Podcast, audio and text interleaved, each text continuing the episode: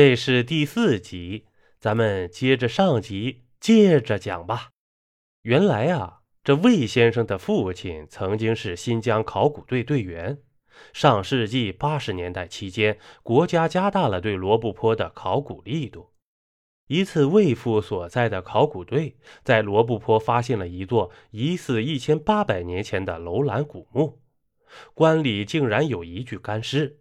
这墓室里还有不少陪葬的金银珠宝，其中有一件非常珍贵的汉代和田羊脂盘龙玉佩。因当时突然风沙大作，再加上考古队装备不全、给养不足、人数有限，这考古队长出于安全考虑，决定暂时撤出古墓，其他陪葬品不动，只让魏父将盘龙玉佩等几件重要文物收好。拿回去鉴定研究。这众人刚撤出古墓，风沙就滚滚而来。他们匆匆将古墓方位做了个标记，就赶忙到一处废弃的古城垛避风了。这一会儿功夫，风沙竟把古墓填埋了。返回途中呢，一名与魏父关系不错的队员李峰要求再看一看玉佩。魏父虽然知道这样做违反纪律，但因李峰平时为人仗义、出手大方，在物质匮乏的年代，这李峰曾多次接济家庭比较紧张的魏家，所以魏父不好回绝，将玉佩给了李峰。谁知不一会儿，风沙又起，顿时飞沙走石，天昏地暗。等风沙过去，众人才发现李峰已不知去向。是被风沙刮走了，还是恶意携宝逃跑？魏父知道自己捅下大娄子了，赶紧向队长做了汇报。队长顾不上批评魏父，赶快让大家两人一组，分头在四周寻找。但李峰就像在人间蒸发了一样。后来经公安部门调查，李峰已逃出境外。原来这李峰啊。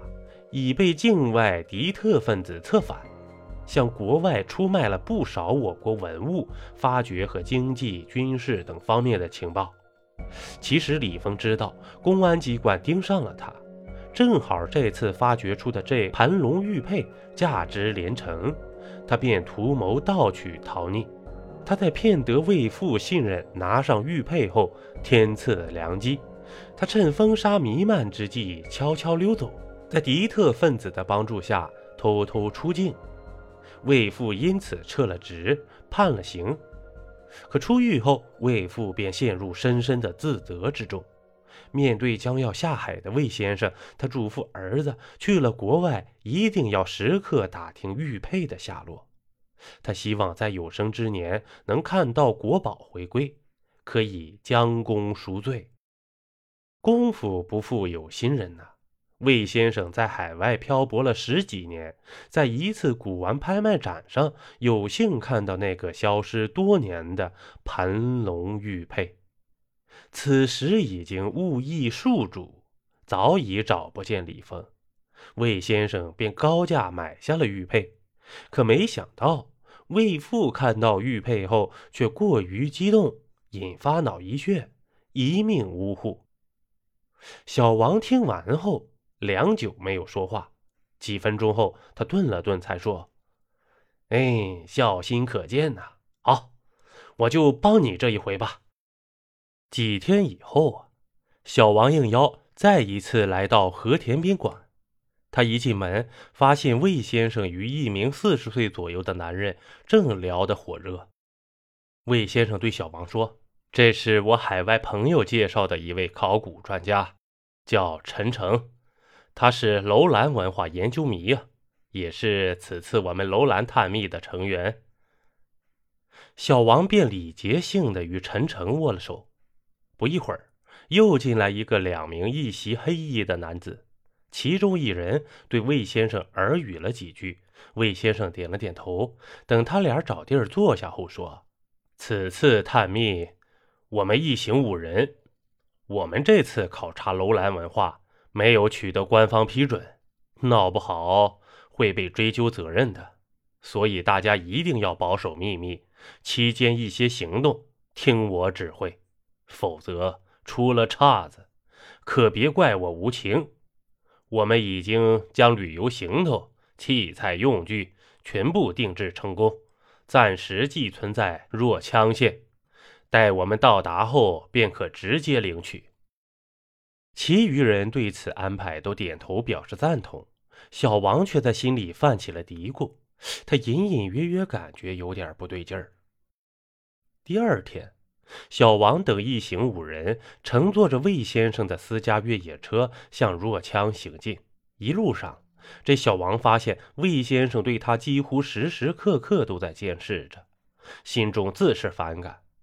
对小王的反应，魏先生只是说为了保险起见，让他理解。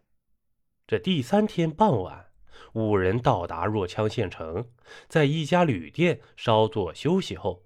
魏先生手下将器材用具以及馕饼和饮水放入汽车后备箱，就让小王开始领路前行。小王让司机直接前往罗布泊镇。这魏先生与陈诚看了看地图，说：“为什么不直接去楼兰村呢？”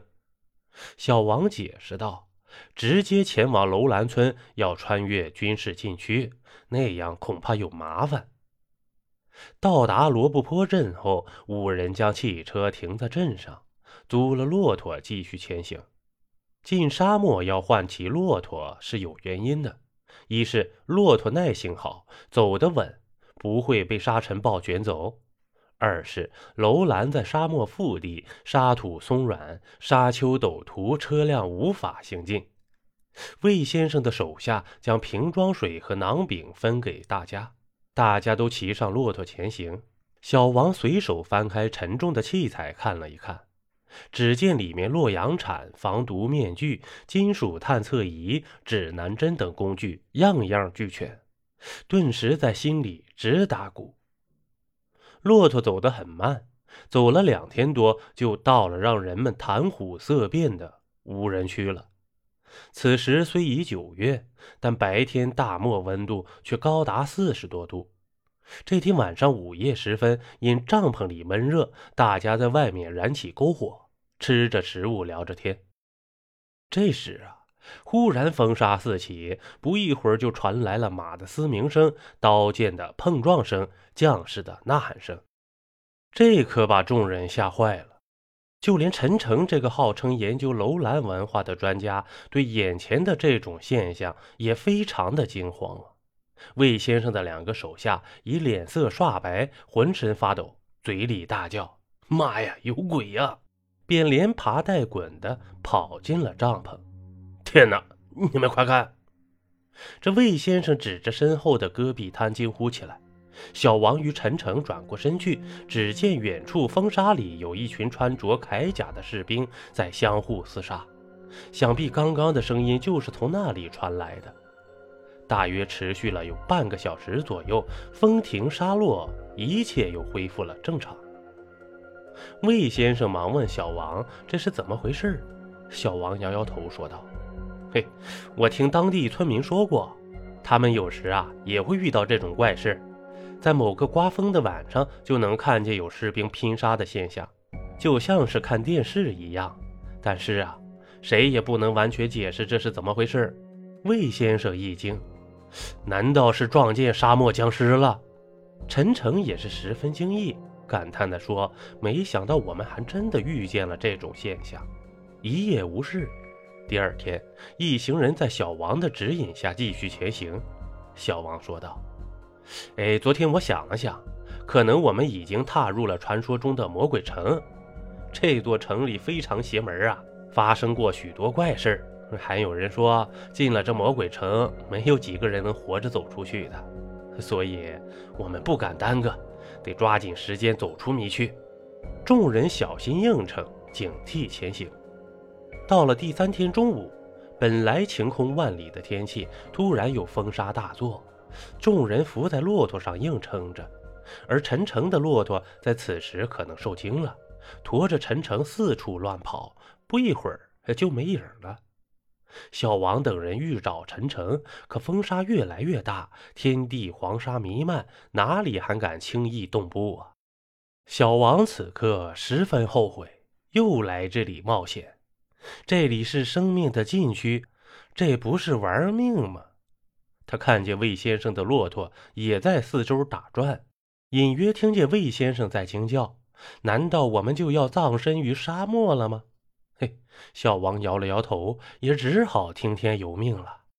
正当小王感觉要精神崩溃，险些被风沙卷走时，他突然发现远处有一个女子长袖起舞。他以为出现了幻觉，赶紧揉了揉眼睛，又掐了掐大腿，再向远方望去，只见那女子穿着古代西域的衣服，跳的虽不知是什么舞，但却十分优美。这时，魏先生的两个手下也看见了，激动的大呼小叫。快看呐，楼兰美女，楼兰美女！那女子似乎被惊扰了，渐渐的从他们视线中消失。小王这才发现风沙已停，太阳高照，沙漠一切如常。邀您继续收听下集。